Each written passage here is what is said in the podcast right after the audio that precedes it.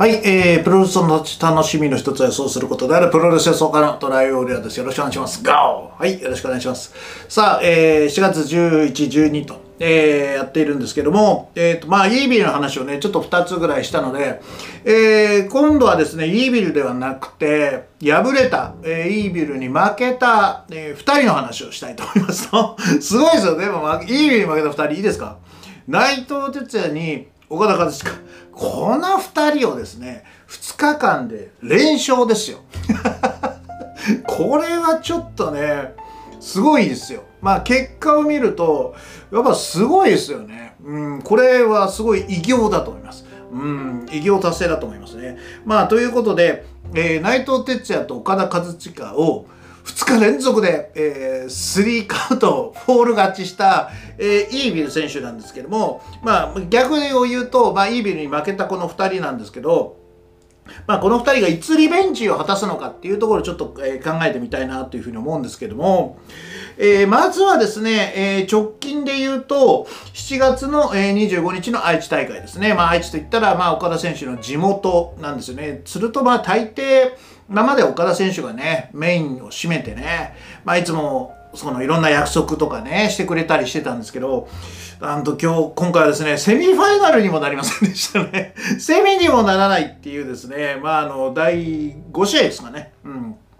にもなってしまったんですけど、まあ、ただ注目はね、えー、高橋裕次郎選手。まあ、私たちとしてはですね、まあ、あの、なんていうのかな、こう、ちょっとこう、まあ、私は個人的に、こう、おじさん世代から言うと、やっぱこう、一線をね、えー、こう、落ちてきたえー、こうサラリーマンとしてはですね、まあ、どんどんどんどんこう若い人に抜かれるわけですよ。で、まあ、その45歳っていうのがね、今一つ、こう、サラリーマンの中ではありますよね。45歳足切りというかね。まあ、そういうところに向かってね、あのー、ある時期、その、やっぱりトップが取れなくなるっていうのを実感をする時があるんですよね。まあ、皆さんも多分ね、あのー、これ分かる方もいらっしゃると思うんですけど、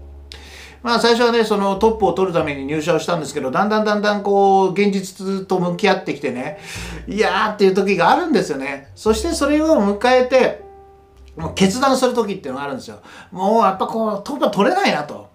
だから、スーパーサブに行くとか、まあ、違う部署に行くとか違う会社まあ、いろんな選択をしなきゃいけないんだけども、その、なんつうのかな、やっぱり達観した感じ、この人生観っていうかな、まあ、その、高橋裕次郎の、うん、その岡田のね、まあ、ところまで上がれないと。いうけれども俺の目線までは下げられるっていうあの言葉は結構こうガシッとつかまれましたね。うん、まああの確率的にはトップになれる人よりもトップになれない高橋裕次郎的なね、えー、方の方がもちろんサラリーマン多いわけだからねまあそういうところではまあもしかしたらピープルズ、まあ、チャンピオンじゃないんだけど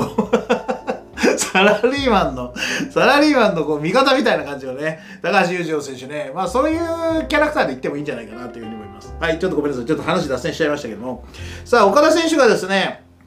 まあ次裕次郎選手なんですけど、内藤選手は、えー、ここがちょっと蚊帳の外になっちゃうんですよ。すると8月の、えー、ごめんなさい、7月の25日は、まあ2人とも、うん、調整はできないということなんですよ。で、まあやっぱり次の、まあ高橋宏夢ですよね。高橋宏夢は、まあ防衛すれば高橋宏夢に行くんですけど、やっぱりいいビルに行きたいじゃないですか。なので、まああの、そのイービルへのリベンジっていうのは、残されているのが、今予定されているのは8月下旬にある新日本プロレスの、えー、屋外野外ですかね。えー、まあ、野外のそのビッグマッチを、まあ、今計画しているということを、まあ、菅林会長も言っておりましたので、まあ、ちょっとこの辺、ここが、まあ、一つポイントになるのかなというふうに思います。で、えっ、ー、と、まあ、ただね、ここに挑戦できたとしても、これ一人しか挑戦できないわけですよ。で、例えば、じゃあここに、例えば、うん、まあどちらか岡田選手なり内藤選手どっちがか入りますよね。そうすると、じゃあ残りの一人はどこでリベンジするかって言ったら、もうこれリベンジするのはもう東京ドームしかないんですよ。まあ要は G1 で、あの、優勝して、東京ドームでイービルと戦うしかないんですよ。まあその時チャンピオンがイービルであればね。なので、あの、ここの8月下旬の、その、挑戦権、イービーに対して、えー、挑戦権を取るか取らないかっていうのは結構なポイントに、まあ、なってくると思うんですよね。ここの足だと来年ですからね。なので、まあ、11、12、まあまあ、今年はね、あの、東京ドームまでが、まあ、期間が短いからね、まあいいんですけれども、まああの、ちょっとこう、まあ、2月までになっちゃうということで、まあ、今年はちょっと挑戦できないということでね、もうモチベーション的にはね、まあ、非常に苦しいかなというふうに思うんですよ。なので、まあ、この8月下旬をどちらが取るか。っていうところですね。さあ、そしてですね、もう一つなんですけど、じゃあ、この8月下旬のイービルに対しては、本当にまあ、岡田、内藤だけなのかというところなんですけれども、えっ、ー、と、もしもですね、この内藤、ヒロム選手が負けた場合はですね、ロスインゴ的には、次は、やっぱり、